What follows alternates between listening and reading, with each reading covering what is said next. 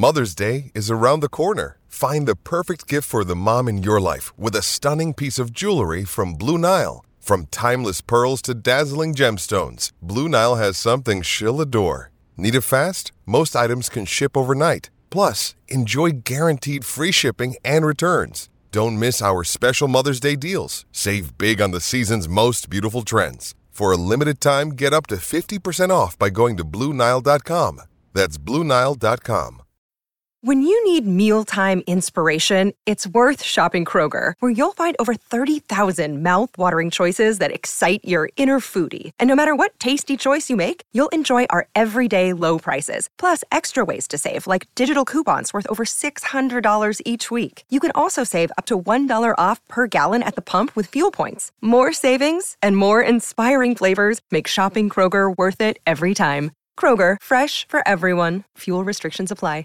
With threats to our nation waiting around every corner, adaptability is more important than ever. When conditions change without notice, quick strategic thinking is crucial. And with obstacles consistently impending, determination is essential in overcoming them. It's this willingness, decisiveness, and resilience that sets Marines apart. With our fighting spirit, we don't just fight battles, we win them. Marines are the constant our nation counts on to fight the unknown. And through adaptable problem solving, we do just that. Learn more at marines.com.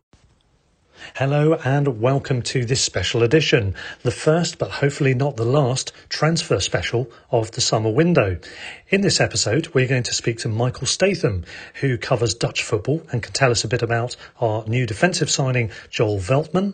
We're then going to catch up with John Gibbons from the Anfield Wrap again, who's going to tell us what he thinks Adam Lallana can bring to us after his transfer from Liverpool following a six year spell at Anfield.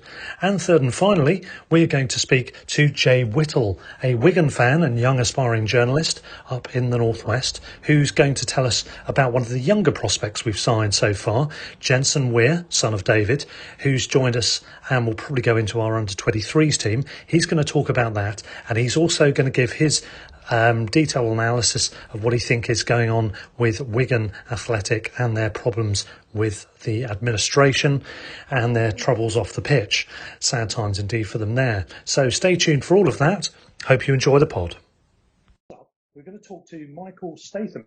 Is that the right pronunciation of your surname, Michael? It is, thank excellent. you. Very, very um, rarely pronounced correctly. oh, excellent. That's good. Well, welcome to the show, Michael. Um, you are, to describe you by your Twitter handle, a Dutch football writer, tweeter, interviewer, and YouTuber for Football Oranje. You say that's pronounced? Is that right? Yeah, footballoranje.com. We're, we're, we're really quite well known, I guess, amongst Dutch football fans. Um, we do everything in English language and we try and um, put things again in English language about the Dutch national team and the, the Dutch league as well with the Eredivisie. Yeah, excellent. Well, we'll get on to all matters Dutch in a moment. Um, first of all, just to tell you, tell us a little bit about yourself. I can see from your Twitter handle you're based in Exeter, down in the um, mm. southwest of England.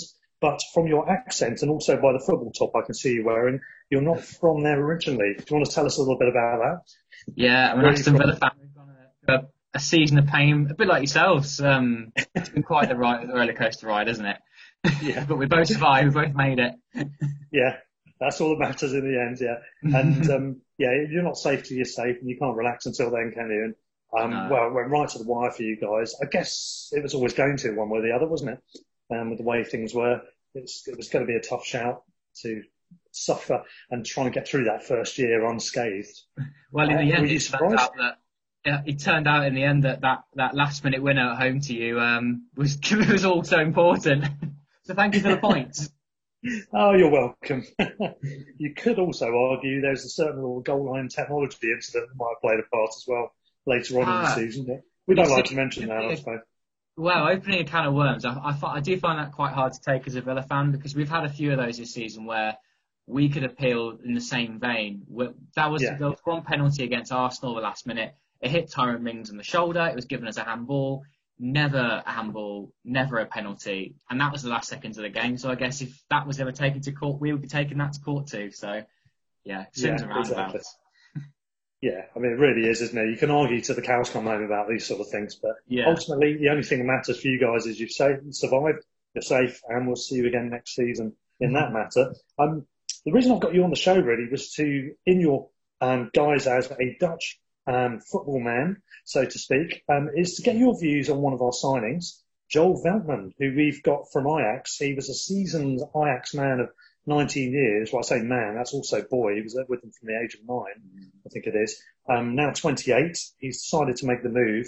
Um, transfer market values him about 7.2 mil, but we got him for about 900k reportedly due to a release clause. Um, seems like a good bit of business. We're delighted to get someone of his caliber in. Um, I remember he was playing, I think, in the Champions League semi last season for Ajax in what's a cracking game, actually, wasn't it? Mm-hmm. Um, uh, well, g- games, I should say. Um, but in terms of the wider picture of what he's like, I know he's a centre back, he's right footed, um, and he can play as a right back. Can you expand on that, though, and tell us a bit more about him?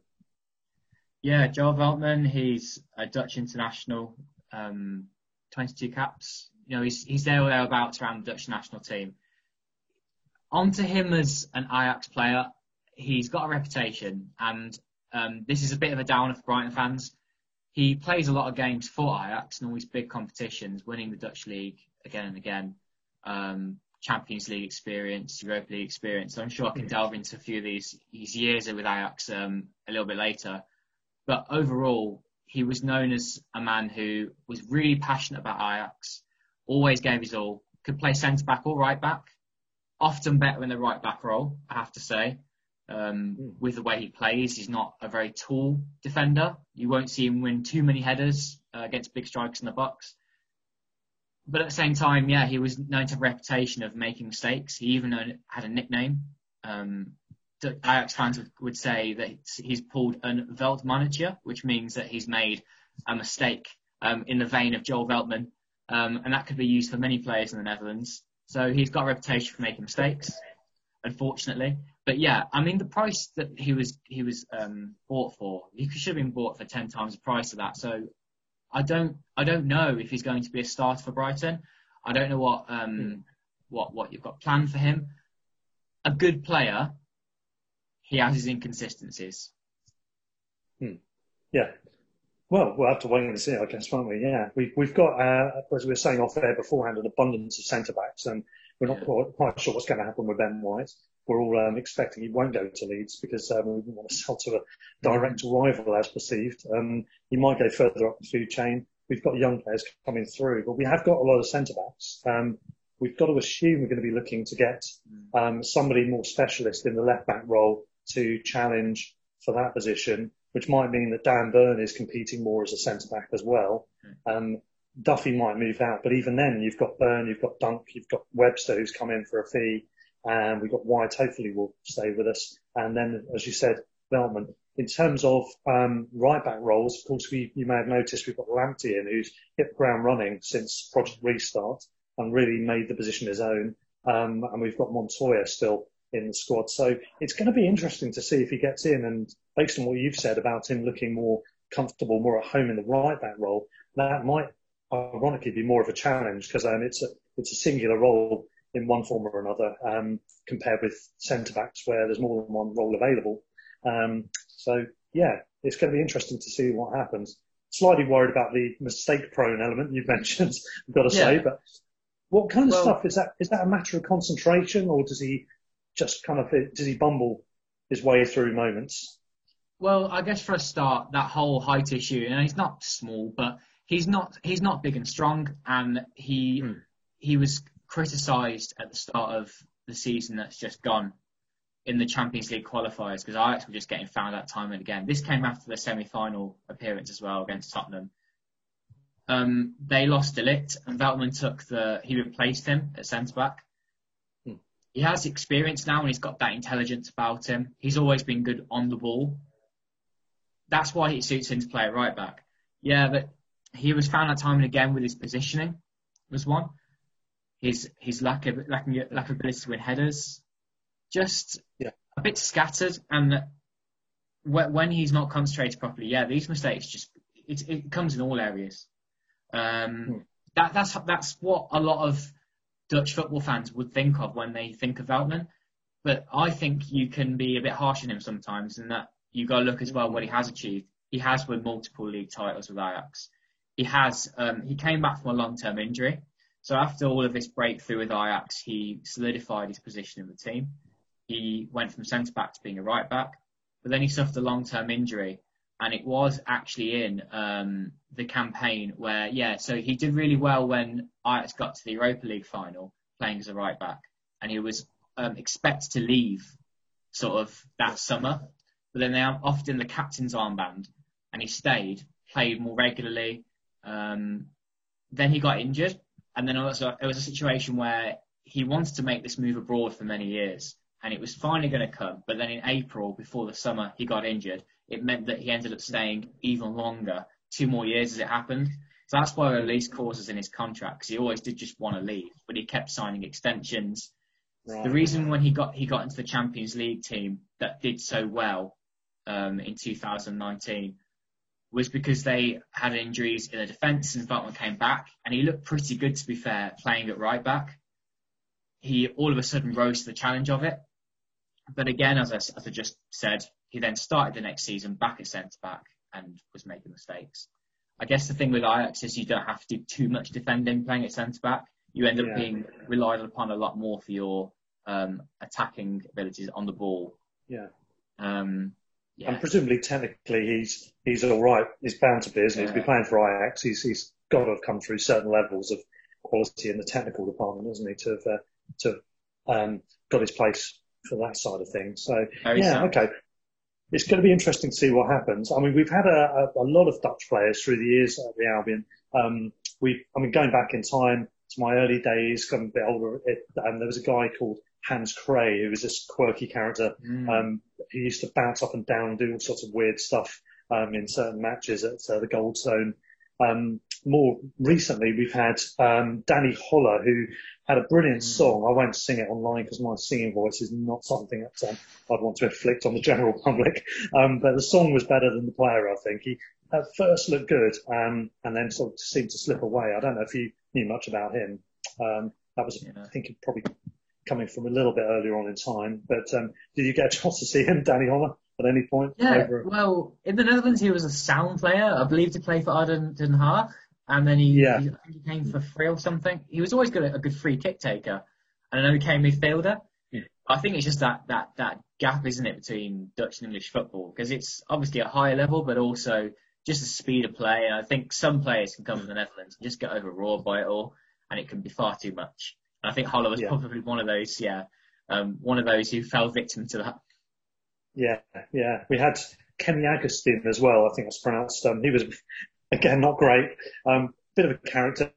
He rolled someone off the pitch when they were injured, um, not to the guy's um, irritation either. The guy just let him roll him off the pitch when he was injured once. That was strange, but apart from that, that's the only thing I can remember about Kemy Agustien. Um, more recently, we've had some good players in, and Davy Pröpper has, um, I think, um, either straight away or gradually, you know, depending on who you speak to, warms to uh, warms up with the with the Albion fans. I mean, they've been pretty happy with him overall. He's got some nice touches. He's got a nice specialism with knocking the ball nicely with the outside of his foot, foot into some forward passing movements on the diag. Um, some great silky touches. Um, where he's played for the Dutch national team, he's played further forward, hasn't he? Either as a 10 or just as an attacking midfielder in general and got amongst the goals. He's played more generally central for us and even a holding role occasionally. Um, you, have you followed much of him, um, either before and during his time with Brighton? Um, I followed him from his time at Vitesse and then into PSV when he impressed in the Champions League. I feel it was an excellent signing when Brighton first got him. I haven't watched him too much over his time at Brighton. I've caught the odd match with him um, to see how he's sort of getting on. And yeah, I noticed he played a lot. He plays a lot deeper nowadays. Uh, he used to be like a sort of box box midfielder, which is what the Netherlands use him for now. A bit more of an eight, um, sort of yes, linking the play between De Jong and the attacking players. He was always quite good outside the box for shooting that kind of thing, setting up players. Yeah, he was. He's a, he's a good player. Um, is he staying at Brighton for the time being? Yeah, I mean, as far as we know, he is. He's. Um, I mean, I agree with you. That I think he's better in that more forward advanced position, um, or at least where he can link the play up and get forward.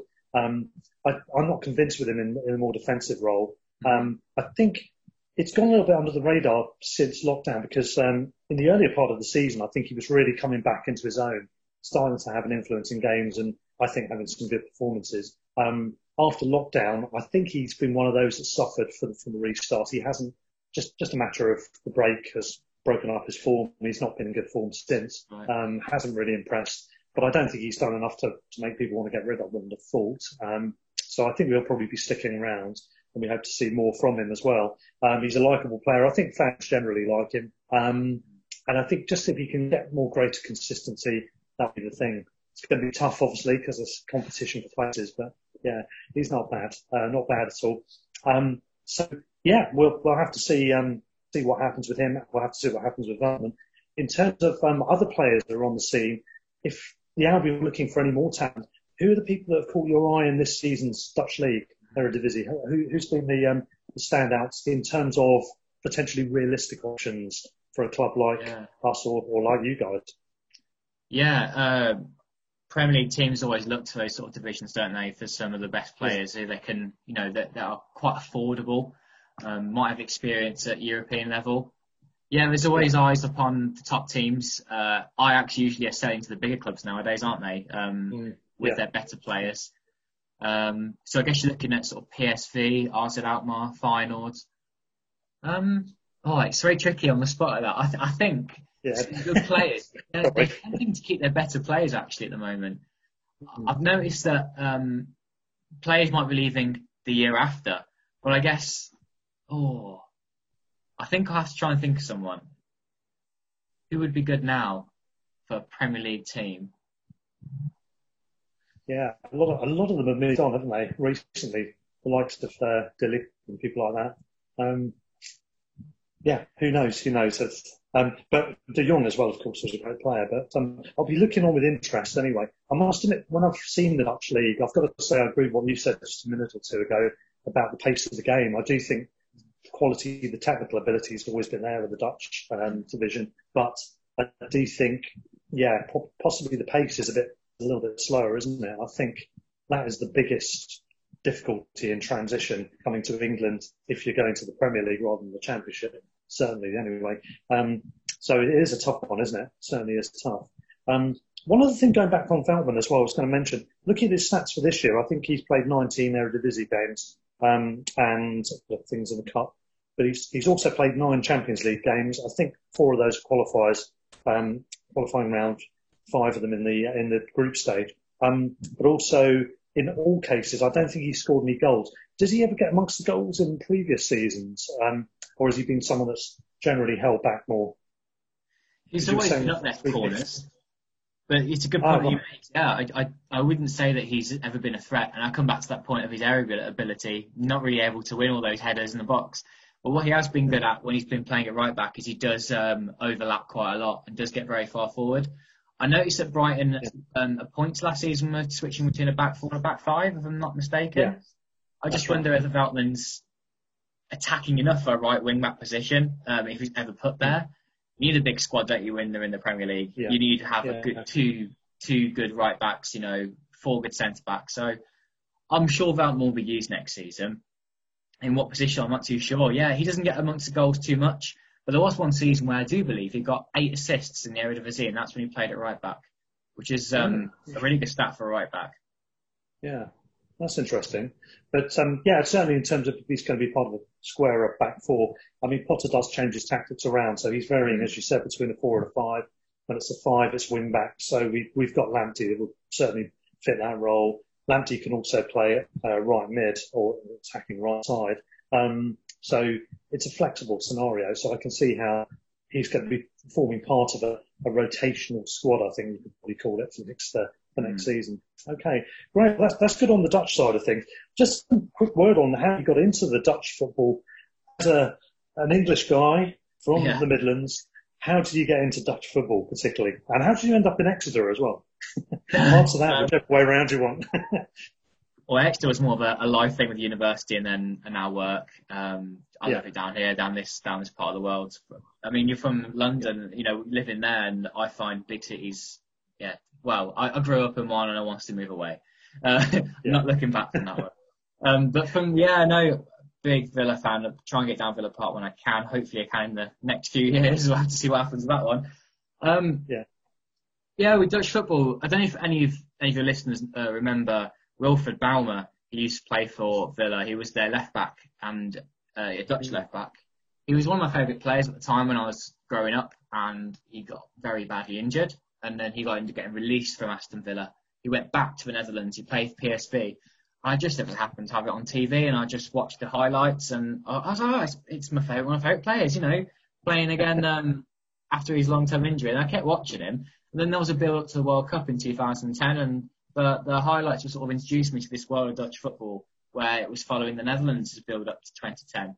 And then, of course, it got to the final of that World Cup, and it just made me quite excited just to know more about the league and the, you know the country and the team. Yeah. That's what inspired me.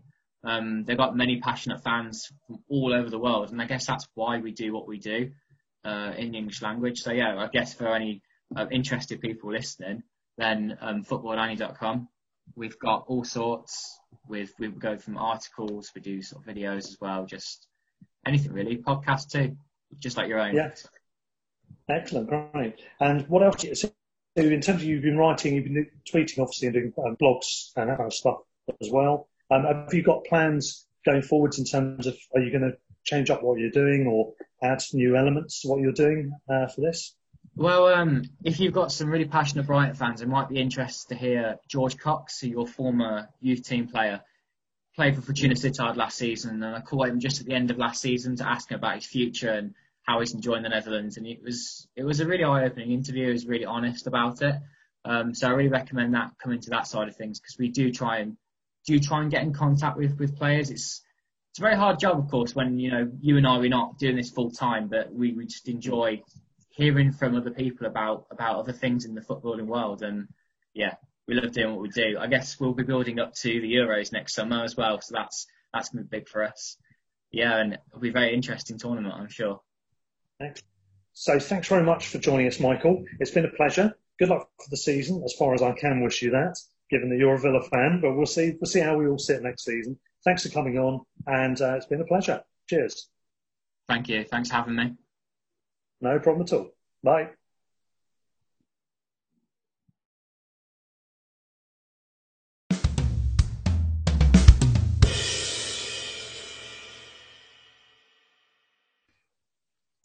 Okay, so I'm now joined uh, for the second part of this transfer special by John Gibbons, who we had on just a few weeks ago. Welcome back to the show, John. Thanks for having me. Pleasure. Excellent. Appreciate you coming back to us so soon. And um, the season is finally now finished, at least um, Champions League shenanigans aside. We're not worried about any of that, are we, this year? um, but in terms of transfers, um, things are already afoot. And for the Albion, our first signing of the summer was certain Mr. Adam Lallana, who, of course, you guys know well. He's been with you for six years, I think. Since Five, I think. Yeah. uh, yeah. No, sorry, you are right. He did six seasons. Yeah. Yeah. Apologies. Yeah. And um, at the age of only 28, he's coming to us. Or, sorry, 28. I don't know what's today. He's 32, isn't he? At the age of 32, he's coming to us on a three-year deal.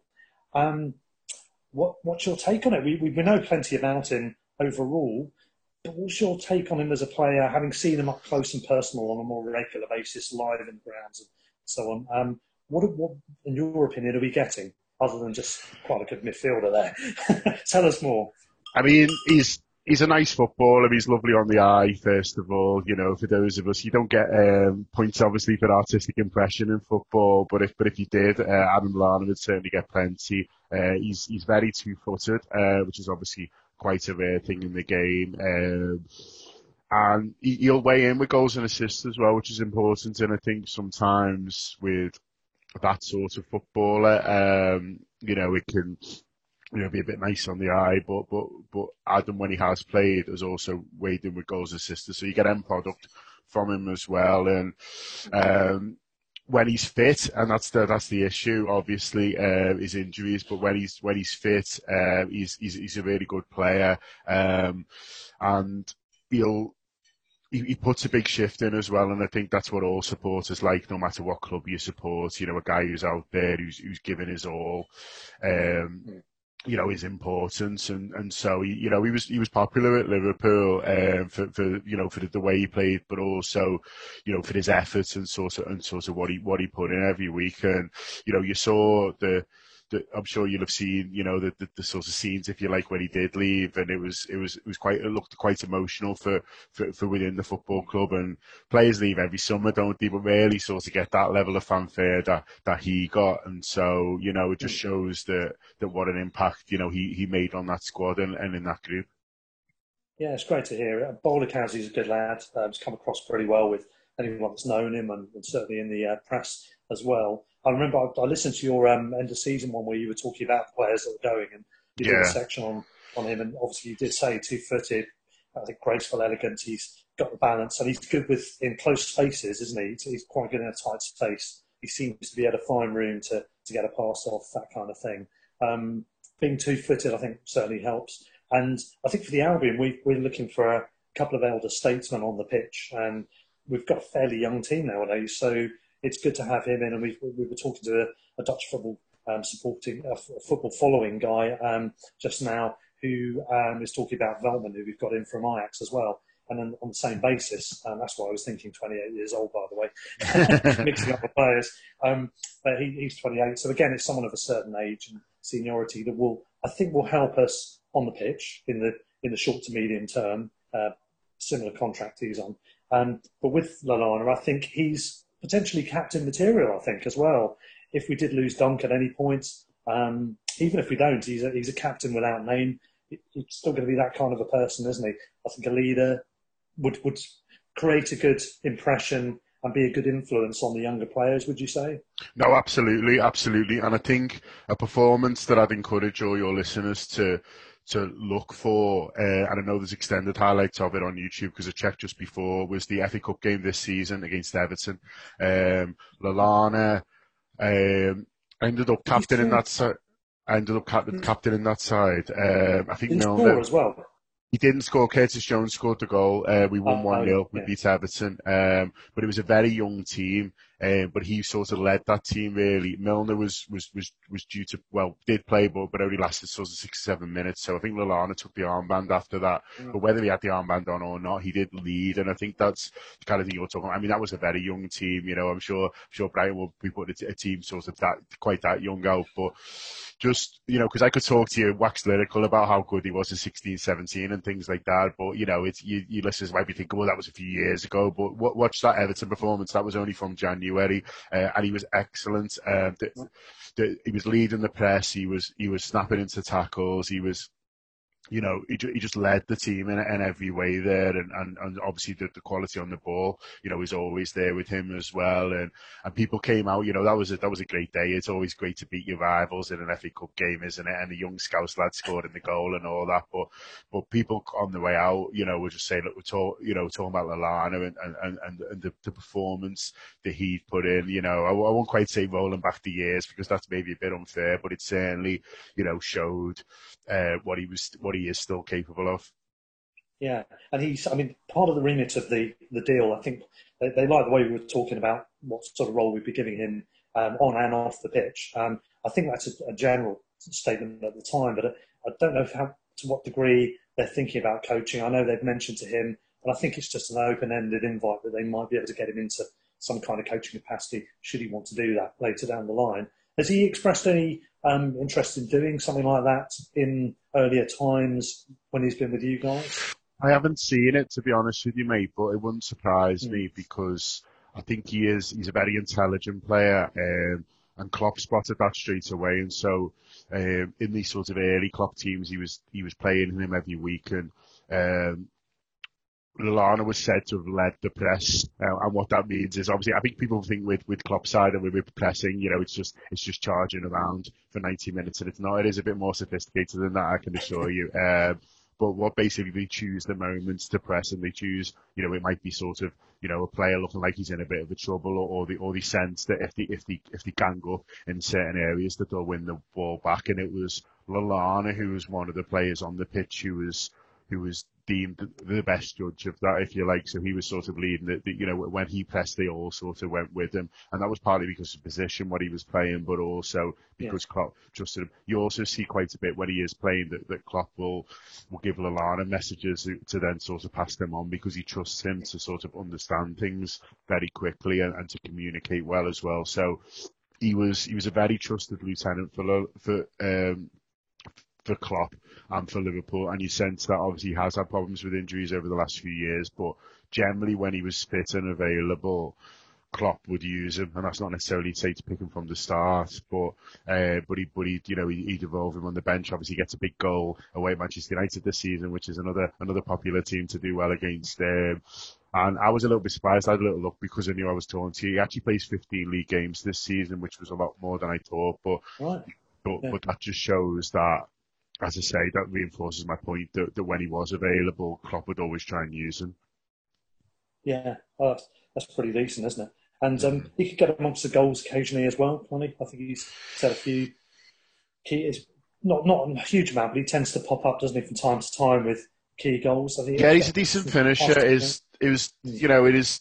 Um, I think his best league return was eight. That was in sixteen and seventeen, where that was a real purple patch. He, he was, wow. I must, he, he played, he played well. That's eight league goals that season. He, yeah, I mean that was his his best year for us. I think he was voted England Player of the Year that year as well. Yeah. So the England supporters do a Player of the Year, and I'm pretty sure that that was the year that Lallana won it, and so he was really sort of on fire then. The goals have, have, have dried up a little bit, but he's but he's been pushed further back, so he's been he's been playing deeper. Um, it's it's obviously up to your manager where he can use him. Um, but I think if you guys are playing a 4-2-3-1, I think that's right, and I would imagine he would play mm. you know somewhere in that three, although he can play uh, you know in, in the two if, if you want him to, yeah. because because like you say, he's good. He is good in tight spaces. He can receive his ball the ball with his back to goal and, and turn, and so so they might have their eye on using him a little bit deeper. But obviously, you know, in terms of yeah. goal return, it, it, just sort of depends where he is on the pitch. But but he will, but he will yeah. chip in. It sounds like he's he'd be quite flexible as well, which also fits in with Potter's policies. He wants a, a, a, sort of fluid, rotational squad, if you know what I mean, in terms of what he's going to be doing. Yeah, you're right. We can play various formations. Actually, we can play um, a 4-2-3-1. We we played with five or three slash five at the back with wing backs, either having a square four, all sorts really. So I think he could fit into different scenarios there. Um, sounds like he'll be handy. Yeah, I think he scored 18 and 128 according to Wiki for you guys. Yeah, um, that's in the league. Yeah, 18 he goes. It's not bad. Yeah. Yeah, not bad. And of course, he, he got into the England squad. Um, probably his days will be numbered in that regard. I don't think he's played for them for a while. However, you know, there's there's a new generation coming through. We're not fussed about that. International breaks, you can rest. You can rest then. Um, that's good. Good to hear. Um, in terms of um, other players we're looking for, we, we're probably well suited in, um, well, well equipped in centre back. We might be looking at a left back. We might be looking at wider attacking uh, roles as well. Um, and we're definitely in the market for strikers. Um, I don't know if we, I'm not sure what the status is with loaning Premier League to Premier League now, if we can do it in the transfer window or not. But if we are able to, is, is it feasible to get someone like Rhian Brewster, who I know a lot of you guys are really highly rating, but where does he sit in the in the Liverpool narrative? Does he does he get integrated potentially this year with with with the Reds, or is he going to go out on another loan? I think it depends on on what we do with the transfer market, and so um, you know, there was talk. Obviously, we, we were in quite heavily for Timo Werner. Uh, that didn't end up happening uh, because of you know, financial reasons basically. But if it wasn't for the coronavirus, Timo Werner would be in the red of Liverpool instead of the Chelsea of uh, mm-hmm. blue. Um, so if that deal would have got over, then you know, it would have made complete sense for, for uh, Brewster to go out on another loan. Um, if we still end up getting a forward play, it wouldn't be surprised if he does. Uh, the other one, you know, that, that is a factor in it, it's obviously Divock Origi, what sort of happens with him. Uh, I think yeah. if you get a good offer for Origi, he'll go this summer. Um, and so, you know, we might end up you know, starting the season with less strikers than, than instead of more. Uh, and so in that case, if, if left and no one else come in, I would imagine Brewster would stay because he will get games. Um, I think he needs time on the pitch. The, the loan to Swansea, he's done in the world of good and you know, just playing every week, playing in a tough league as well. And he is a tough little fella. Do you know what I mean? Don't be fooled by the yeah. baby, by the baby face and the size. do you know what I mean? They, they like him down in Swansea and part of the reason is, is because he'll, he'll put it about a little bit. So I won't worry too much about that. But look, in this little mini season, you know, he was absolutely on fire and, and, and, and obviously, you know, got Swansea into the playoffs. It didn't quite work out there, but you know, they were, they were sort of nowhere near it really, you know, got through on the last day and yeah. he was scoring almost almost every week in that in that project restart kind of period. Um, he doesn't need many chances, which is the sign of a, of a good striker. You know, he could be, you know, I saw some games for Swansea because I did obviously watch it with interest. And he was quite starved of the ball, really. But then, you know, next thing you know, the, the ball was in the back of the net because they found him. So I think um, I think he probably will go out again just because this loan's been so good for him, and I think a, a Premier League club would, would, would probably make more sense this time uh, rather than sort of going back to the Championship. He needs to sort of prove he can he can sort of make the step up really. So so why not Brighton? Um, you know they play good football, and you know there's obviously you know the. Uh, you know, there's there's links between the teams now, isn't there? So yeah, yeah. so why not? He'll know at least, at least know Adam, won't he? exactly. I'll be a big fan of uh, Bruce. I've, I've, seen him sort of emerge and seen a few Swansea games, and he really has got it all. He's he's got a cool head on his shoulders already for a young age. Um, he's got a hell of a shot on him, not just in yeah. terms of power, but also uh, yeah the, the, nuance, the timing of his of his shots, little volleys, half volleys. He's got really good attributes there. As you said, he's strong already, not afraid to put it about, and he is a conventional striker rather than a, a striker that's really goes wide and does all sorts of other stuff and that's probably the missing ingredient we haven't had for quite a while. So it might be a good stopgap for us and a useful platform maybe for him. So yeah. um, if you know anyone, have, have a word at Liverpool and uh, see if we can get him in. Yeah, yeah. yeah. And as for next season, John, just to finish, um, what's your hopes for next year? I mean, is it just going to be literally emulate what you've done this year, try and get the title, and not worry about anything else? Um, think it's kind of balance, isn't it? But your traditions in the Champions League, you, you always think, oh, oh exactly. Look, and, and, you know the it's it's it's the team that loves European football and and a, and a sort of a football club, as you say, that's got a, a proud tradition in that tournament. So I'm sure they'll go for that one again. Not being in this Champions League for this period, it will sting them a bit. Although I don't think actually in in the medium long term, it, it's the worst thing in the world. You know, to, to to to not be in it this year. You know, to get that little break. It's a good year not to be in it. If you're going to go out one year early, have it this one. I suppose is what I'm saying. Um, yeah. But I think, yeah, title challenge again, and I think there's a there's a feeling in amongst Liverpool supporters and also I think in the squad that this is a really special group of players that doesn't come along very often, really, and they're all coming into the peak years. Um, you know, the, the world, you know, the next two or three years, we should see the best of, of a lot of these players really in terms of their age. And so, so we want them to be greedy really, and we want yeah. them to sort of make the most of it. And we interviewed James Milner uh, about a month or so ago, and he said it'll actually be, um, you know, a bit of a disgrace if this team doesn't doesn't win a lot, is because because because of how sort of talented it is. And look, he's he's been man the block and he's played in plenty of good teams, so he knows. Um, so yeah, more of the same next season. Um, keep winning trophies and, and just making the most of, of, of what we've got, as I say, which is a really talented squad. Yeah, I mean, certainly looking at the Champions League, I think City are amongst the favourites to win that. The longer that goes on, of course, great for them for this year with winning that trophy if they do manage to do that. But of course, that means they're getting a shorter and shorter close season. Yeah. You've got to be kind of cheering them on to win it almost, haven't you? Is that the Champions League tallies, you almost want them to get to the final and go all the way, extra time and everything? and it is, it's an interesting one because obviously there's the Europa League going as well, two English teams in that, and, and how they work it in terms of, you know, when the league comes back and things like that is, is, is going to be an interesting one really. And there's, there's talk obviously that, you know, they will get the break so they won't maybe play for the first couple of weeks and, that's not ideal if you start behind. If Liverpool win their first two games before Man City have ever played or even yeah. played, then you sort, yeah, you're sort of playing catch up straight away, aren't you? Mm. So, so we won't mind that too much, but obviously you do have to go out and win them. yeah, that's true. That's true. Of course, somewhere down the line they'd, they'd have their games condensed again, wouldn't they? As well. Yeah. It's about the strength of the squad who they've got coming in. They've got people like Silva dropping out.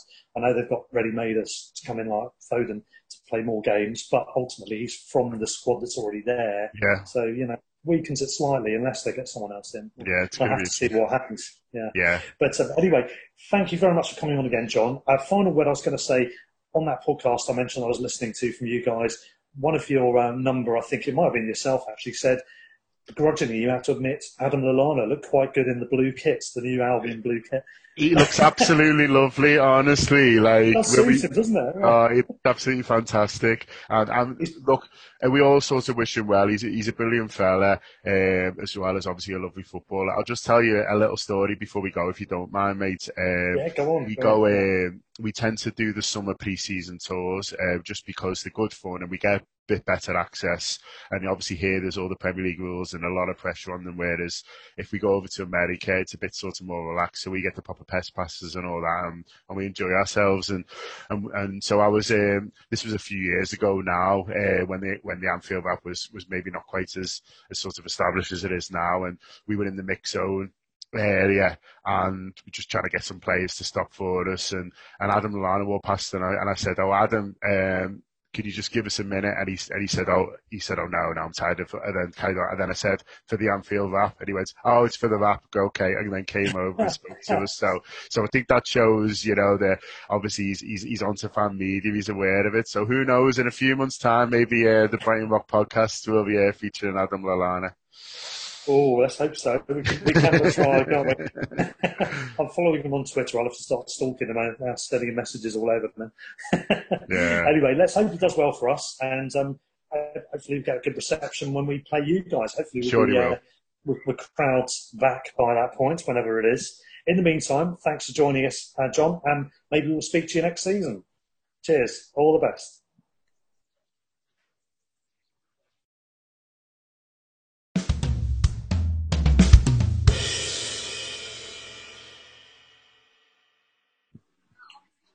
Hello and welcome to the third part of our transfer special, um, where we've now been joined by a Wigan Athletic supporter and local up, and coming journalist in the area, Jay Whittle. Welcome to the show, Jay. How are you doing? I'm great, and yourself? Yeah, not too bad, not too bad. A little bit of an injured knee, apart from that, I'm all right. um, wanted to talk to you about Jensen Weir, of course, who the Albion have signed, um, and also perhaps a little bit later as well, just to get a little word on what's going on with Wigan, because of course there's a load of stuff going on behind the scenes. We'll come to that in a moment. But first of all, starting with the um, with the Jensen Weir signing. So, young lad um, who's been with you guys for, I think he's come through your youth ranks right the way through, hasn't he? I think to start with, is that right? Um, and he's been, sorry, go on, yeah, yeah. Yeah, I, I believe so. Jensen is one of the many talents we've got, or we had coming out of the academy. Gregor Rioch, Nick Chadwick, all the coaches have been absolutely outstanding in recent years, producing some really top quality talent. We've had Jensen Weir obviously moved to, to yourselves in the Premier League, uh, son of David Weir, uh, Everton legend, and obviously David Weir is working at Brighton at the moment. So you can kind of see why he went to Brighton above uh, Tottenham, who was obviously after his signature. Uh, so he wants to be with his dad, and you can't blame him for that. Uh, he's only 18, yeah. and I, I think you've got an absolute steal, to be honest with you. I think he's got a lot of potential to to make it quite far in the game because if you look at his raw aspects, he, he's only he's only young, so there's plenty of time for him to develop. But he seems to have the natural talent to play in midfield because I always find midfielders have more longevity uh, playing because they seem to have a long career. Gareth Barry, James Milner. I'm not complaining to him to that model players just yet, but to, to describe it, a Jensen Weir, I've I'm going to admit I'm not a complete expert on him. I've I've seen him play four or five times, but I've seen enough of him to, to make a good, honest opinion of what I think of him. And I think the first thing you've got to notice is his uh, his size, his height, and his physique. He's not built like a typical kid.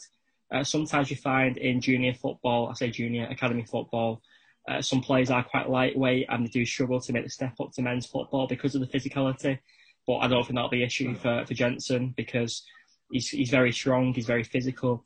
He likes getting on the ball. He, he likes the, the dirty side of football, the, the more rough and ready side of getting your foot stuck in, uh, winning the ball, battling for your team. Uh, I believe he's been captain as well a few times. He's a, a youth international. Uh, he's represented both Scotland and England. Um, so he's yeah. got a choice of two. Obviously, I'd like him to, to play for England, but he might play for Scotland to have more chance of playing international football because I think Scotland take anyone who wants to play for them really. Um, yeah. but, uh, and his dad's Scottish, of course, isn't he? Yeah, of course. Um, but uh, that's that's the connection yeah. there.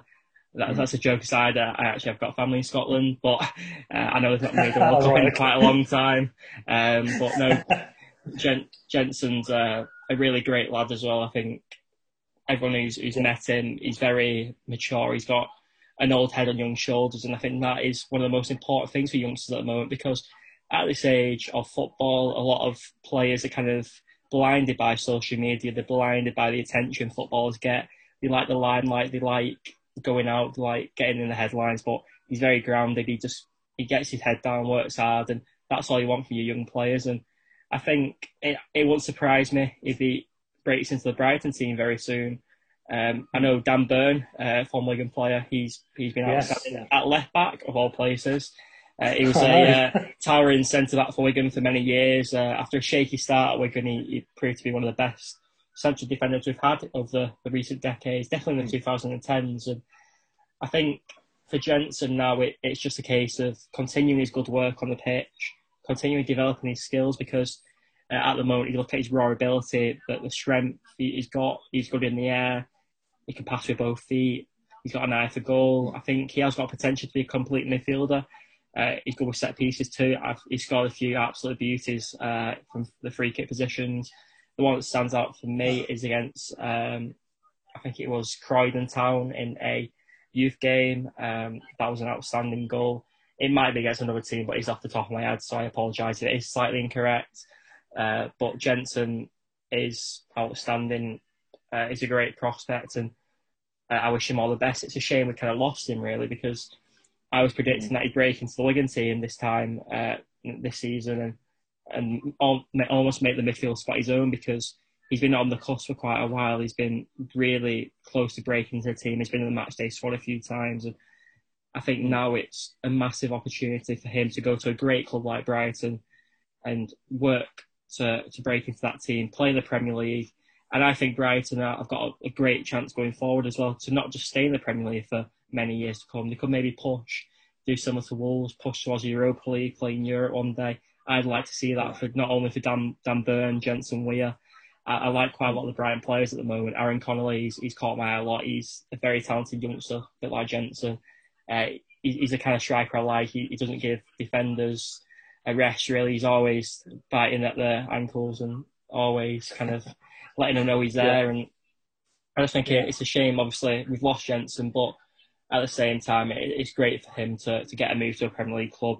It, it's worked out well for, for all parties because although Jensen hasn't made a massive, well, he has made a, a big contribution for the academy teams. He's not made a big contribution for the Wigan Athletic first team, but he has in a way because without his sale to Brighton, we wouldn't be a club at the moment. We wouldn't be existing anymore. So he has helped us save the club in that retrospect, and, and obviously as well.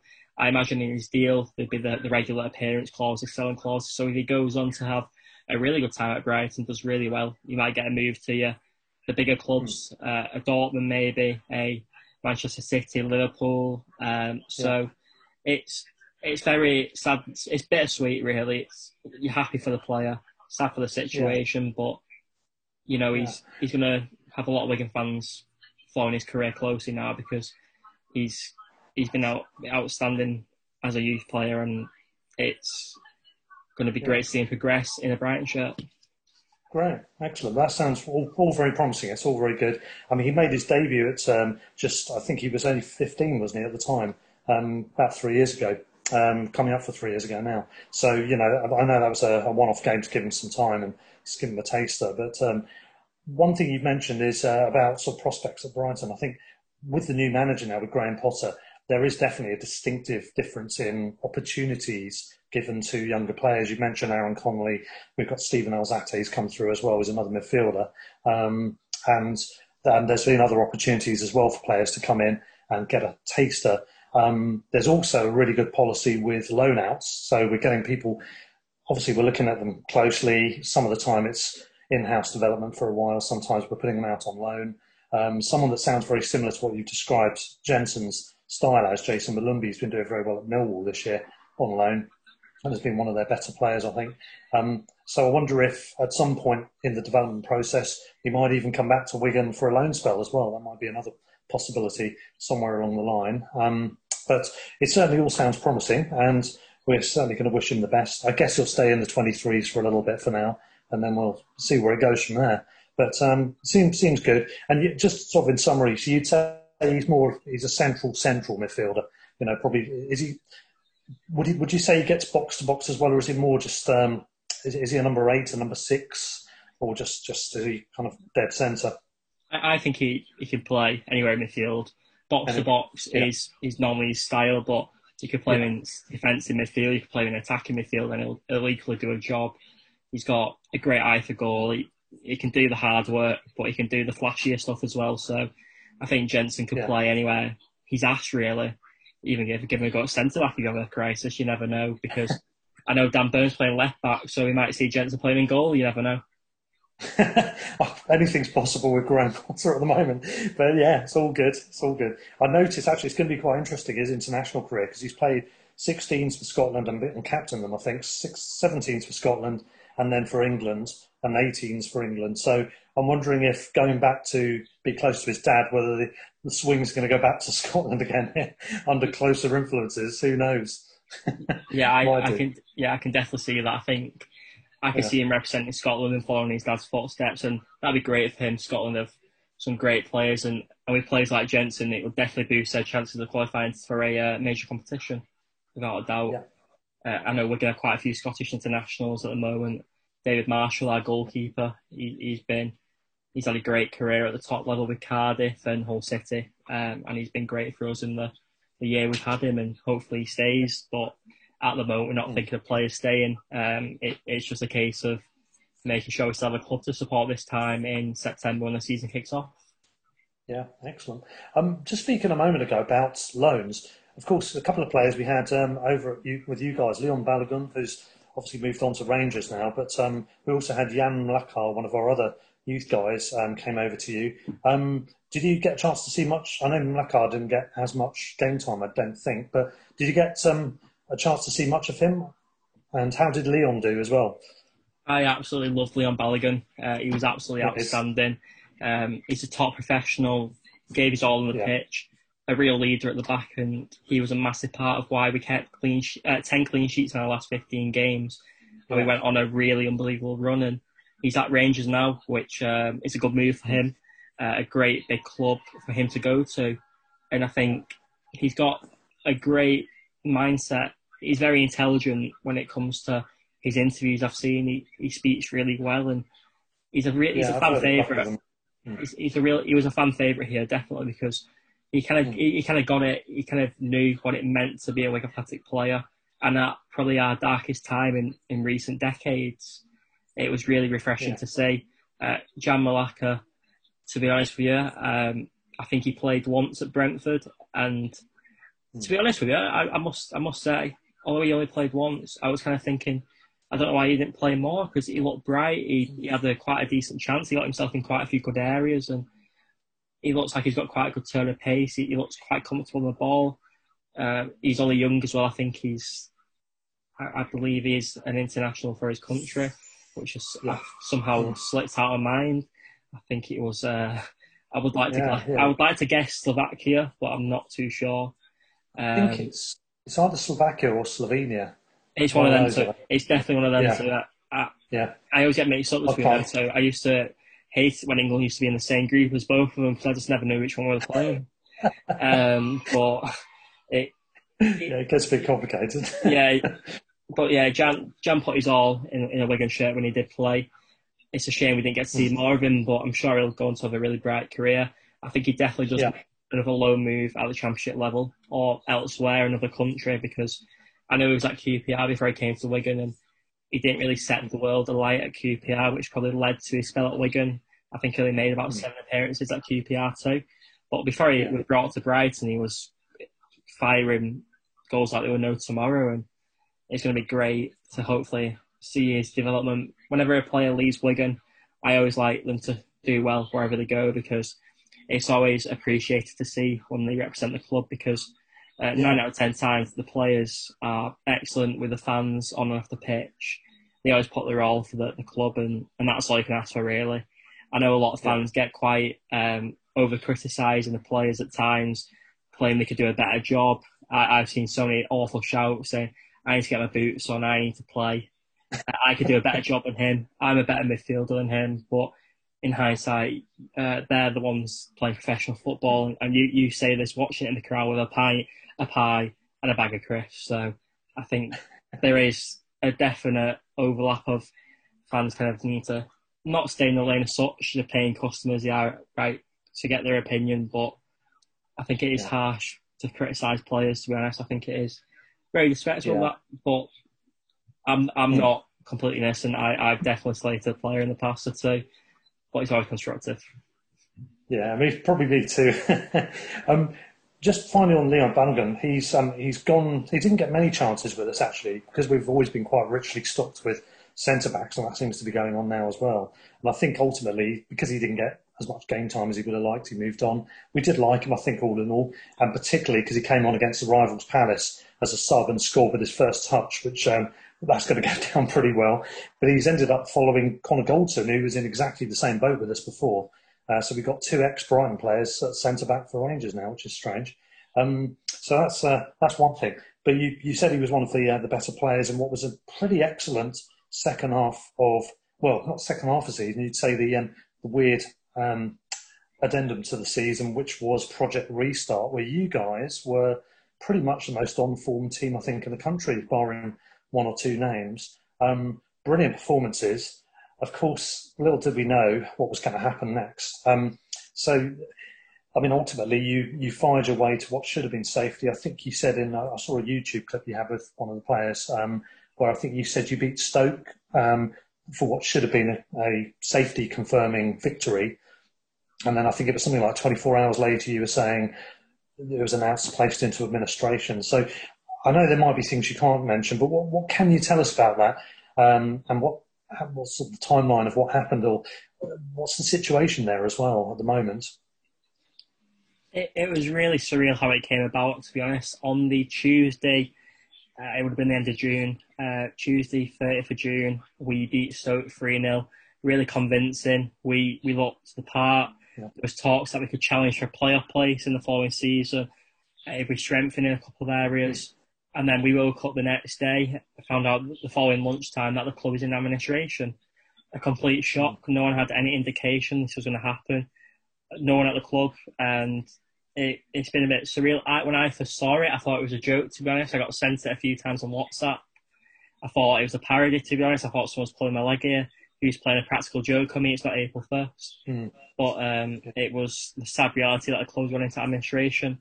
I can't really delve into much detail of why the club went into administration, but what I can say is that it's the effect it's had on, on fans. It's been heartbreaking to see. It's the effect it's had on the players and staff. Um, it's it's been awful really because you, you kind of got to consider the F, the EFL who they approved the fit and proper persons test, otherwise known as the owners directors test. It's come out in the appeal verdict report, which we're going to appeal against a 12 point deduction, which if it was suspended, we would have stayed up, but we we lost the appeal last Tuesday. It was deemed as unacceptable and unsuccessful, but it, it was said in the report, it was quite interesting that the previous owner was allowed to take over Wigan Athletic despite not having the proof of funds, obviously with a fit and proper persons test. For anyone to take over a football club, they need to provide the required finances for two years. So obviously something we've been let down by someone. I'm not going to point the fingers or blame mm. anyone for that. I can't say that. I can't speculate. It's not fair of me to do that. It's not my place to do that. But what I can say is that the effect it's had on fans has been um, awful, to be honest. The uncertainty yeah, it causes is surreal as well mm. because it's a season like no other. There's, there's, I know there's never a good time to go into administration, but to go into administration and during a pandemic, I mean, mm. money, it's not, it's a lot more difficult to find a buyer when it's so unforeseen. We don't know when fans are back, are back in stadiums. For a club like Wigan Athletic and other League One and League Two clubs, the main source of income is the fans because it's not only buying tickets on a match day, it's the revenue from buying a pie, buying a pint. A lot of pies are sold at Wigan, as you can expect. I expect the pie to jive anytime. Uh, but it's it's such a big thing for a club like Wigan, and we kind of are in a bit of limbo now. We've we've seen our players always getting vultured by the bigger clubs. We've we've lost a lot of really talented youngsters, Jensen Weir being one of them, Joe Gelhardt, who moved to the Premier League, new recruits, uh, Leeds yes. United, um, Kieffer Moore's gone to Cardiff, Cardiff City, and yeah. I believe Antonee Robinson will be leaving uh, over the next few days, as reported in Wigan Today, Sky Sports, and a lot of respected uh, institutes. Mm. So it's it's a real. and real. Paul shame. Cook's gone as well, of course, hasn't he? Yeah, um, of course. Was, yeah, yeah. Um, who's, who's, a manager I like a lot, actually. Um, he, he's the next Sean Dyche in terms of the voice chords, isn't he? But but apart from that, he's um, he's he's a good. Seems a really nice guy, quite a genuine guy, and obviously did a fantastic job for you guys. But then ultimately, his hands are tied, isn't he? You can see where it's going to go, and you can understand that as well. Um, it's it, it's also. I mean, you were saying about the thing about um, clarity of funding over a two-year period. Isn't the problem with that?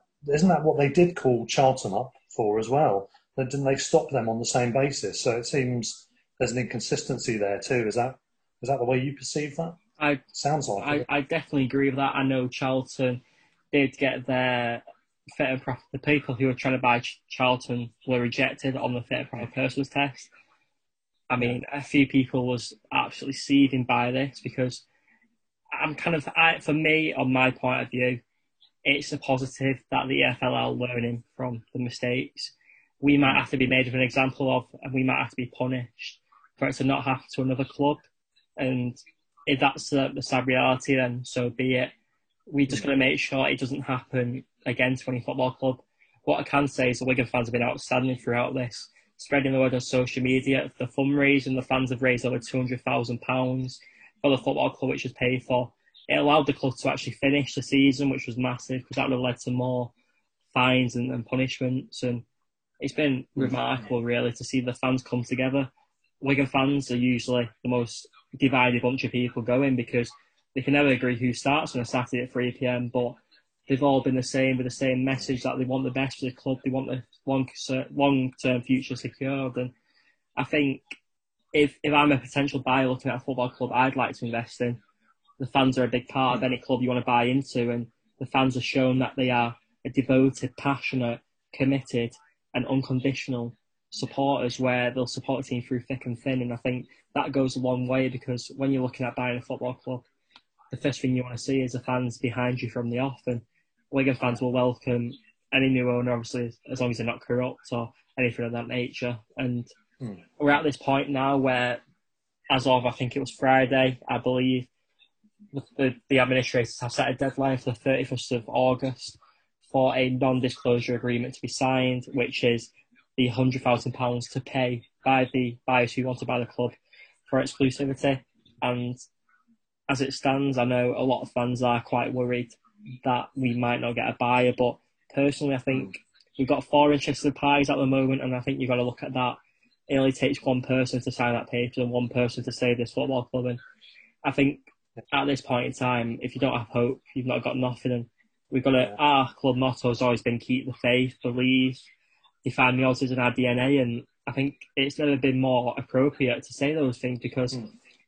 in a time where spirits are at an all time low, everyone's really distressed, anxious it's an important message to spread of positivity. It, I know it's easier said than done, but there's been a lot of hmm. doomsdayers and it's very bleak. There's no denying that. We can't really sugarcoat the situation we're in.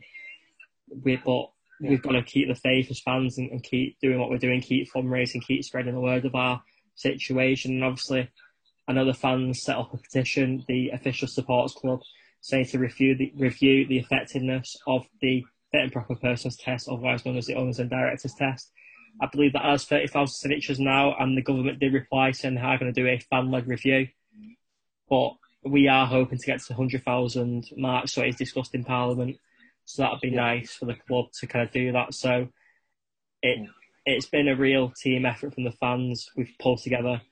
A lot of the times when clubs go into administration, the fans almost start getting at each other. They start taking out their anger they're upset and hurt out of each other, and it's been the opposite at Wigan. You, you have to get a blame culture, but it's been a one united front, and I'm very proud of the town for that. Yeah, absolutely. I mean, few few points on that. First of all, I've always had a lot of time for Wigan fans. I've only been up away game. I've only been up there once, but uh, met Wigan fans down here as well on occasions, and um, always been top fellas, top top people, and um, really good bunch of fans. And as you said, it really is about the supporters. If you've got a good, solid togetherness going on, I think that makes a huge difference.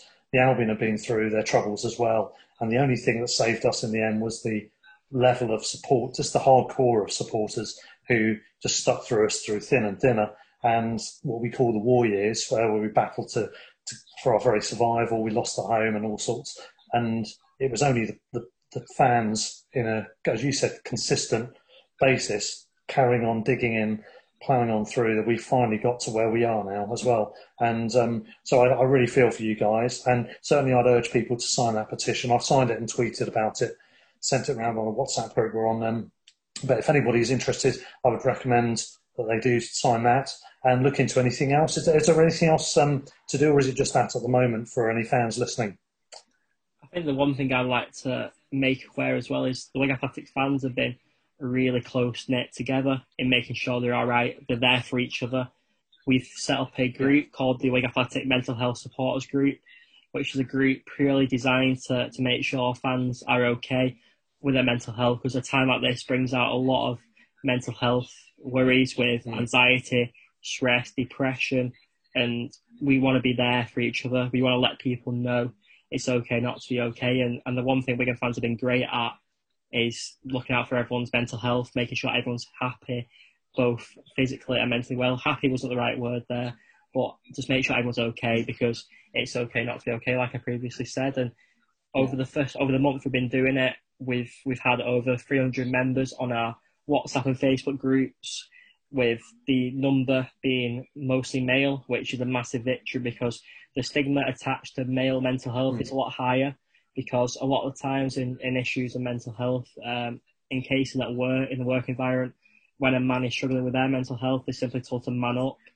And we want to end that. We want to break the stigma and provide a, a background, a safe environment where fans can get anything off their chest without being judged. And it's been a real success. We've got our first group meet up, social distance, of course, um, tomorrow night, which will be the Tuesday, August 19th.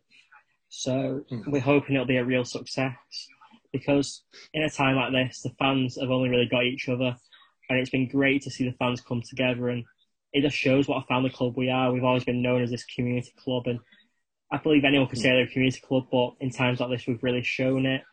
I always say to people that although Wigan fans are very different in terms of backgrounds, upbringings, life situations, we're all the same for our love of Wigan Athletic, and I think they've really come together looking out for each other, and I think it's been really inspirational to see. Oh, that's great. It's really good to hear that, and that's that's a great cause as well. Um, so I hope that all goes really well tomorrow, um, as we're speaking. Um, and yeah, I mean, you're you're absolutely right. It's uh, it is a big issue, isn't it, with expressing mental health issues if you're a man. Um, it's been a, a motive subject. It's been a big subject over the last year or so, hasn't it? And uh, Prince William's got on board with that as well, hasn't he? But um, yeah, so certainly that's that's fantastic. Um, a good good cause there, and let's hope that uh, that helps. Um, just in terms of the situation now, so I've, I've, noticed in the Wigan today, I think it was from Sunday, there's an article talking about how the Wigan owner inquired about administration before his takeover as well. This is an intriguing twist in the the overall narrative of what's going on.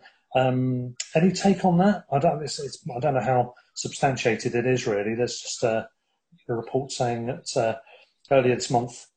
Uh, 12 point deduction. It's now been revealed former owner Au Yeung uh, YK made contact with Begbies Traynor, the current administrators in charge, about putting the club into administration the day he became the sole shareholder of the club. That sounds very bizarre, doesn't it? I mean, any comments on that as well? It's, it's, it's best it's, best to leave that for now. it's, it's really hard to really comprehend it, to be honest with you.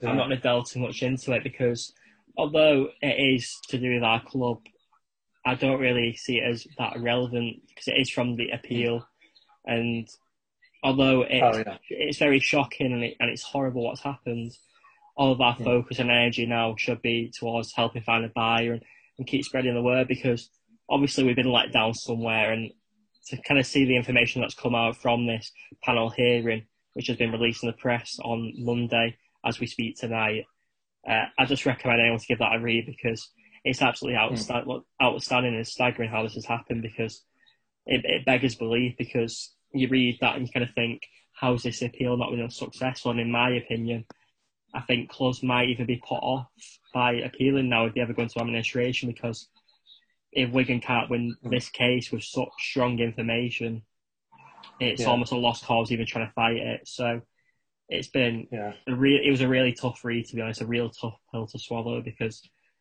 you you know you kind of know it. It's hard to kind of say what's exactly gone on. I'm sure we might find out in the future. Maybe a Netflix documentary. I know Netflix are quite into football documentaries yeah. at the moment. I think whether it ever comes out, the, the actual total truth, we'll never know. But the hmm. fact that information's come out and said they contacted the administrators on the eve of taking over, it it just shows yeah. they had no real intentions. They mm. they were not right custodians of Wigan Athletic, and I think that's yeah. that's it links back to the fit and proper persons test, doesn't it? And the uh, petition that you've got to sign and make a change because we we've got to kind of, in my opinion, with the EFL's on and director test, I would not actually place the blame on the EFL as such because the chairman uh, all approve it. So to actually make a change, the chairman must agree to change, and it's not as easy to get a change as you'd like because by making the fit and proper person test stricter, it makes takeover deals harder to go through. So yeah. obviously, the club wants to sell up or plan to sell up in the future. They're not going to approve something that will make it more difficult. We've seen at Newcastle as well. That takeover takeover didn't go through, um, as as you've seen on social media, and, and that is another risk of the fit and proper person test. But in my opinion, the EFL Premier League they should appoint independent commissions to do the fit and proper person test because yeah. I believe that's the fairest way you can do it. And I think by the independent commissions, they're experts in the field. They'll have no mm-hmm. emotional investment too, so it'll be purely business and, and for the club. I think it's important now that the fans of every club realise that football's not the game we once used to love, where it was just 11 men on a pitch kicking a bot, kicking a bag of wind around. It's a business now. Obviously, the Premier League has been since 1992. That's when the commercialisation of football really started to kick in. At this point in time, football's never been more commercialised in terms of advertisement, sponsorship deals, endorsements. PR yeah. is one of the biggest things in football at the moment, as you can see. Uh, clubs are trying to outdo each other all the time with the transfer announcements, with like the spectacular videos. So you've got to kind of bear in mind that football is a business. So we're not kind of looking at the best interest of football now. We, we're kind of just looking at a business now. And I think as well, they need to appoint a financial regulator too, independently. Because yeah. from what I've seen and speaking to Kieran Maguire, who he's been on my podcast a couple of times, he's a big Brighton fan. Everyone's heard of Kieran Maguire. He's done 500 podcasts in 2020. 498 have been negative. He's been called the Grim Reaper of football.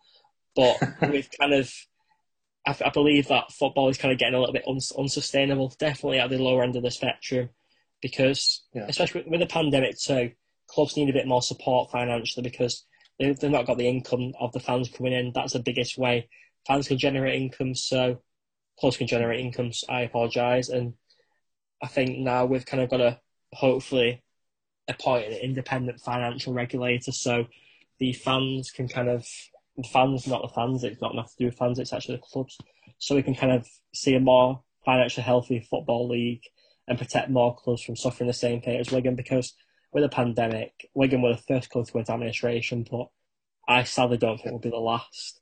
I know a lot of clubs. I know it came out a few championship clubs were thinking that they might need to go into administration. So if it carries on like this, if if nothing changes, more clubs will go into administration.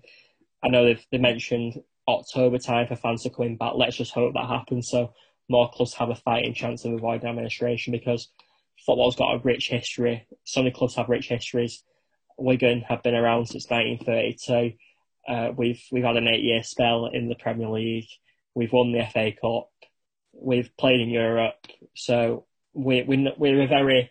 I'd like to think we're quite a, a well liked club too. We've we've always been the underdogs almost. I think everyone loved our little fairy tale stories in the Premier League where we just somehow just managed to stay up against all odds.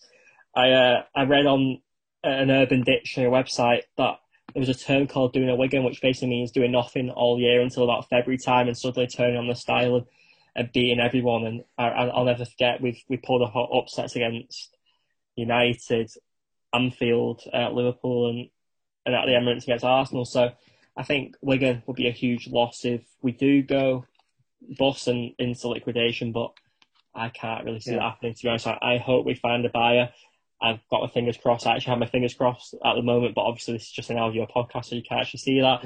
I just realised on the Zoom call, but no, um, we just got everything crossed. Now we can find a, a, suitable buyer for the football club and move forward as one because it's so important to kind of keep working and, and keep finding a buyer because we need to secure the long term football this club because it's so important for the town and the community.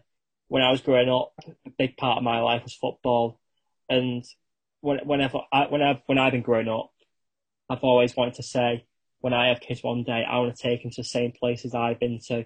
I want to take them to that match day routine we all have. And if we're going to do go out of existence, I won't have that as well. A lot of fans, you kind of hmm. the fan aspect is so important, and it often gets overlooked because my my kids won't get to see Wigan if this does happen. Other people's kids will, and and my kids won't. My kids' kids won't get to see that. I don't actually have kids at this point. Let's just put that out there. Um, but no, um, it's all in good time, Jay. it's all in good time. I'm 20 years old, 21 next week, but I've got plenty of time to think about that. But I think it's important now to kind of secure the club's future because it, it's so sad what's happened, and we've kind of done well in in terms of we've not lashed out as such. We've just used all of our energy to spread the word and, and spread, keep fighting for the club, fight fighting the good fight, and let's just hope yeah.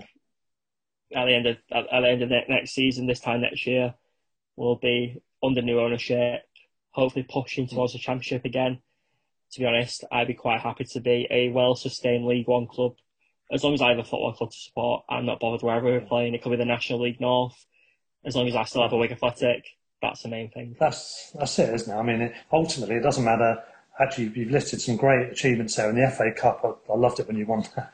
But but in general, regardless of how high or low in the scale you are, I think football clubs are all important to the communities, no matter how small it is, even if it's much much smaller clubs than Wigan. And um, so absolutely, it's utterly vital, in my opinion, that these clubs survive, and we very much hope yours does. You, a couple of things you mentioned there. Kieran Maguire, as you said, Albion fan, he does the Price of Football podcast, and there's been quite a bit of coverage of Wigan on there as well. If anybody wants to hear any more and they haven't heard those podcasts, recommend checking them out. In fact, the podcast is excellent in general, um, but there's there's quite a bit of insight. I remember when they first mentioned it, as soon as the admin, as soon as the guys took over, um, they, he flagged it up straight away. There's something weird about what was going on there. Um, and so, you know, he's right on the pulse there, and he's got a lot of good information that he imparted on his podcast. You've also mentioned he's been on your podcast. Tell us the name of your podcast. It's very inventively named, isn't it, Jay? it, it took me all but a minute to think of it. I had a few pun ideas trying to make it a bit funnier, but in hindsight, I just went for the Jay Whittle podcast because I am very unoriginal and boring. But I think I think uh, I had a few ideas. I had the full time Whittle, which was a nice little idea instead of the full time. Yeah, that's not bad actually. That's not bad. It yeah. might be a change in the future, but no. Uh, I've had a few yeah. great guests on my podcast. Uh, it's called the Jay Whittle podcast. You can find it on Jay Whittle on YouTube. And I've had some great guests to cover the administration from the very off. On the first day, we had Andy Burnham, the Mayor of Manchester. He came on yeah. and discussed yeah. it. Lisa Nandy, the Wigan MP, who's also the Shadow Foreign Secretary. We've had Emerson Boyce, a club, le- club legend, the captain when we won the FA Cup. He might not go down with, with Brighton fans though because he's an ex Crystal Palace player. Um, we've no comment. we, we've got um, we've had Paul Stanley, one of the administrators, to give an excellent insight. Kieran Maguire, obviously, who we've mentioned. Simon Stone, yeah. who's a respected BBC journalist.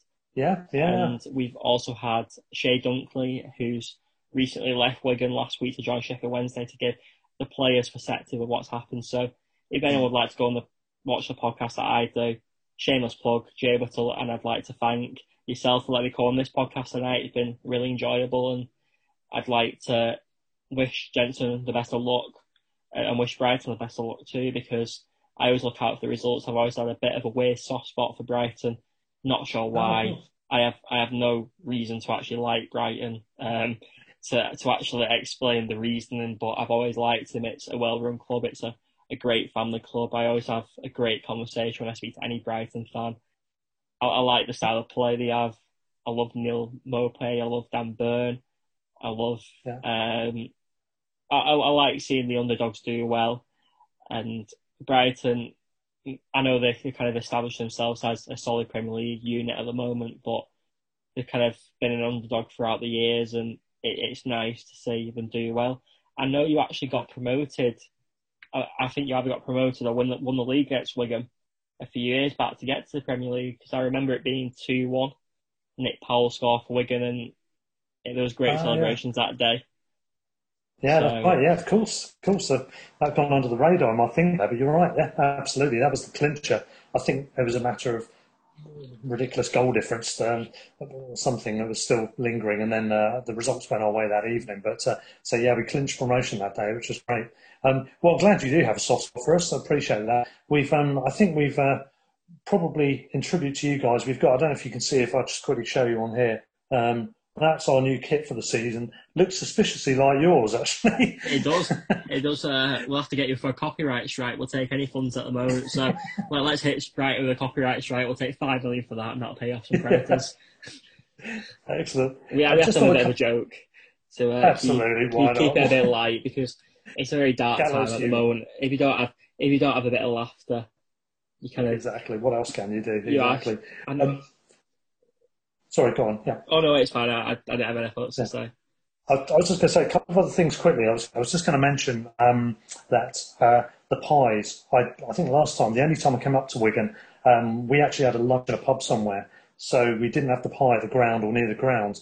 But I hear they're fantastic. A mate of mine swears by them, a Brighton fan here, and um, he, uh, yeah, what's the name of them though? There's a famous one, isn't there, in in the town? What's that called? Galloway's, I believe it's Galloway's. That, that's one. That's the one. Gal- yeah. I, if you're ever in Wigan, anyone who's listening, first thing you do, go to Galloway's because you won't take a taste of pie like that. It's they're really good. Um, yeah. I'm actually not a big pie person, to be honest with you. I don't really like pies that much, but I really like oh, Galloway's. So I think that's yourself a Wigan fan. I know. I'm te- I'm technically from I'm from Westhoughton, so that's in the middle between Bolton and Wigan. My mum, my mum's side of the family is Bolton fans. My dad's side is Wigan oh. fans. I used to always call myself a bit of a chalk ice because I'm not quite ice cream, but I'm not quite chocolate. But um, so I'm a bit a bit of both. I've got Wigan and Bolton blood, but I am blue and white blood. I'm a Wigan fan.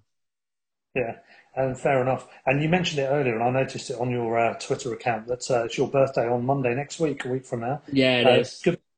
Definitely the best month of the year to have a birthday. He says, "Wink, wink." It is. I had mine a couple of weeks ago. I used to love having a, an August birthday throughout the years. Summer holidays. Uh, yeah, school holidays. You, would never be in school. Yeah. You'd never have to risk yeah. that. So I've got my 21st birthday next Monday. So I'm hopeful yeah. that my best present will be finding a new buyer. If not, I'll just I'll just get absolutely slaughtered to be honest on cocktails. But that's completely irrelevant, and I'm just worried for my Twitter account if there's any drunken tweets on there from that night. But let's make sure to delete the app. Hide the phone. Lock it in well, a cupboard. Anyway. Lock it in a cupboard. Don't take it away. yes, well, happy birthday for next week. I hope it goes well. I, obviously, even more so, I hope things go well for Wigan in the coming months, and um, particularly end of this month with the uh, hopes for getting a new buyer. Um, thanks very much for coming on the show. Really appreciate it. It's good to get some insights. I do recommend checking out those podcasts to get further info and sign that petition, guys, if you can. Um, so appreciate that all been all been good. Good luck next season. Let's hope all goes well. And um, we'd love to have you on at some point in the future, maybe to give us an update on on matters later down the line. That'd be absolutely brilliant. Hopefully, one day we can do a Brighton versus Wigan podcast if we ever meet at the top, or if we're going to once reach reach the Premier League yet again. But no, it's been great. Thanks for having me on the podcast, and and thanks for everyone for listening too. I wish Brighton all the best. Let's hope you continue to push up the Premier League, push for Europa League spot one day, and yeah. do well and, and continue doing good work in the community too. Brighton's a great family club and I respect all the fans. I'd like to thank all the fans for signing a petition, spreading the word because I've seen a lot of Brighton fans chip in. They've even sent, I've seen a few Brighton fans even put cardboard cutouts in the fans from home thing in the DW Stadium. So that's always appreciated. So I've got a new profound respect for Brighton. So I'll always look out for you now. Oh, fantastic. Great. Thank you very much, Jay Whittle, for joining us. All the best, mate. Cheers. Thank you very much. Bye. So that brings us to the end of our transfer special. We hope you've enjoyed that and gained some insight into some of our new signings and also into the situation at Wigan. And we really do wish them all the very best in their fight for survival and getting back on track. Um, there will be some detailed notes. Um, for this episode, as you will see, and there will be links provided in there. So if you do want to participate, sign petitions, etc., you will find the information there. In the meantime, we look forward to our next episode, number 60, in which we will have a special guest coming in to join us to review the season in full. Uh, for what has been ultimately a successful campaign for the Albion, all things considered, and to look ahead to the next campaign, which starts in just a few weeks' time. Till then, stand or fall up the Albion. Sports Social Podcast Network. With the Lucky Land slots, you can get lucky just about anywhere. This is your captain speaking. Uh, we've got clear runway and the weather's fine, but we're just going to circle up here a while and uh, get lucky. No, no, nothing like that. It's just these cash prizes add up quick. So I suggest you sit back, keep your tray table upright, and start getting lucky. Play for free at LuckyLandSlots.com. Are you feeling lucky? No purchase necessary. Void where prohibited by law. 18 plus terms and conditions apply. See website for details.